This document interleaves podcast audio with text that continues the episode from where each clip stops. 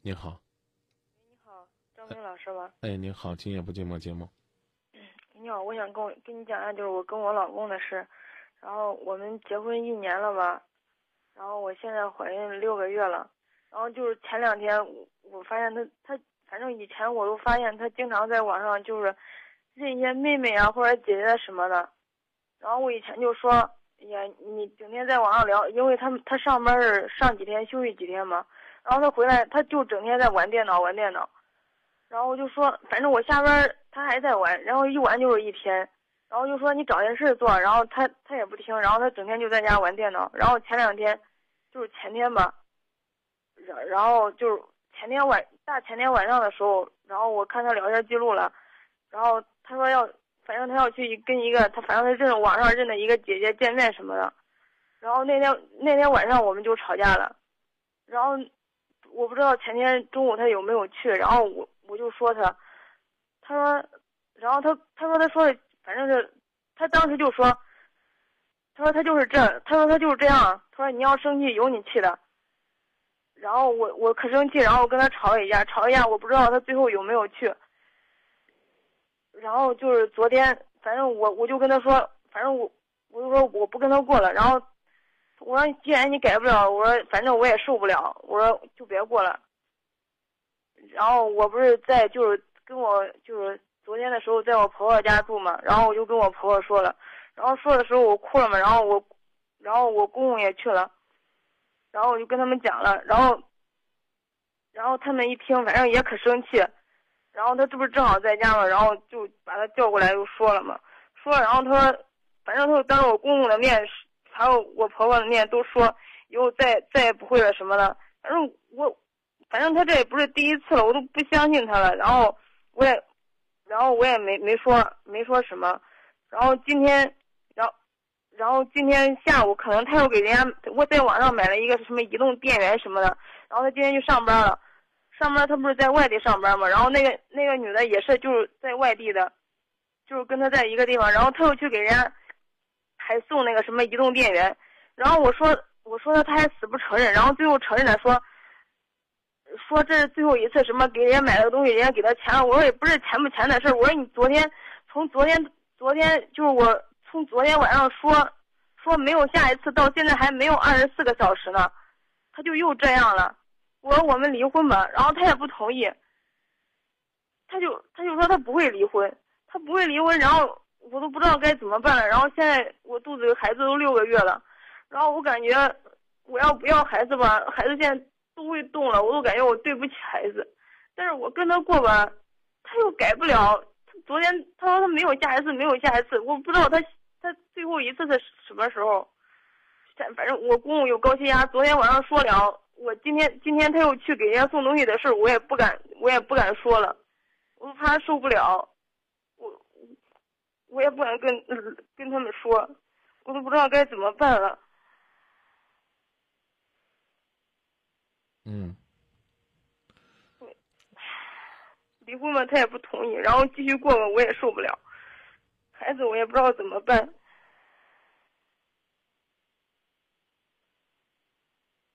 我是建议你呢，孩子认认真真生下来，就像你讲的，已经这么大月份了，啊，这个别说去做什么手术了，就是情绪激动，可能对你的身体都不一定。都不一定会有什么好处，我讲的意思你明白吗？我知道对孩子不好啊，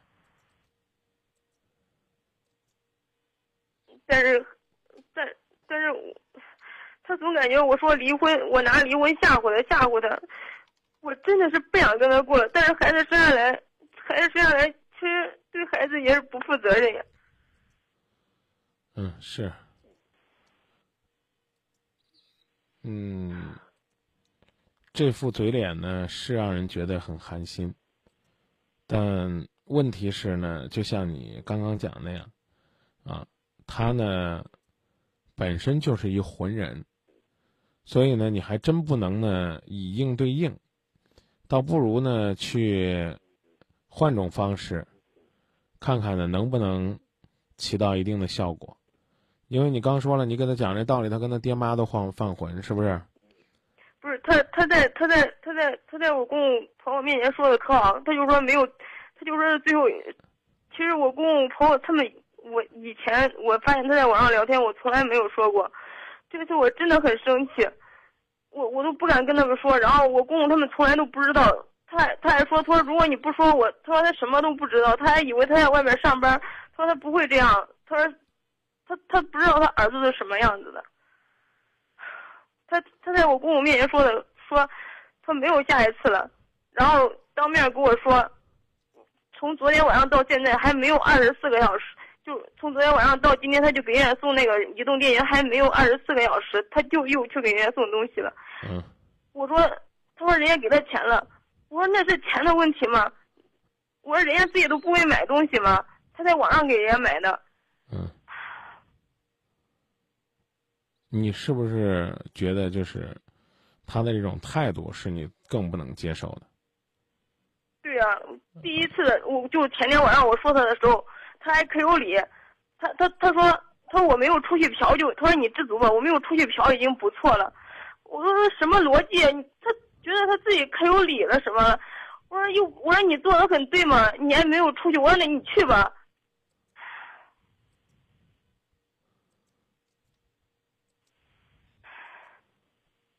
别生气，别较劲，换一种方式试试。其实，其实我们，我们，其实我感觉走到今天也可不容易，因为我们都谈了四五年，然后本来他家里人都不愿意结婚了吧，我都感觉应该好好珍惜，他又弄个这。嗯。谈四五年的过程当中，你没有发现过他在网上？喜欢跟别人聊天是吧？嗯，没有。以前我都感觉我我都可信任他，现在我感觉我对他的信任一点都没有了，我没法。嗯。因为以前我我没有我，因为我们也不在一块儿住嘛，我也没有电脑什么的。反正现在结了婚了，他用电脑聊天，有时候我，反正他不注意的时候，我就看一下嘛，就看我才发现了。嗯，现在的这种情况是这样的，在你呢跟他讲这个道理的过程当中，他认为呢他上网聊天是他的一种正常的生活方式，他认为呢他这个怎么讲呢，在他的这种情感的天平上，他认为你发脾气的原因是因为呢怕他把钱浪费给别人，所以呢我们去做一种假设，两两种情况，一种情况是这个人原本是如此了。在外边拈花惹草，对感情不负责任。那像这种情况呢，你把孩子生下来自己带，可能似乎是对孩子不负责任。但对于你的身体来讲，我觉得恐怕，也许这么做对你来讲是是是是最好的一种保护。尽管生孩子也是一种苦和累，啊，详细的这个选择呢，你可以跟你家人沟通一下。因为如果你要把孩子生下来，一旦选择分手，可能呢就要需要你的家人的支持和帮助，对吧？第二呢，就是如果说呢，他只是这样一颗贪玩的心，那你呢，多去让他意识到，作为自己肩膀上即将的到来的这个父亲的责任，我个人是觉得，说不定，说不定会有一些变化。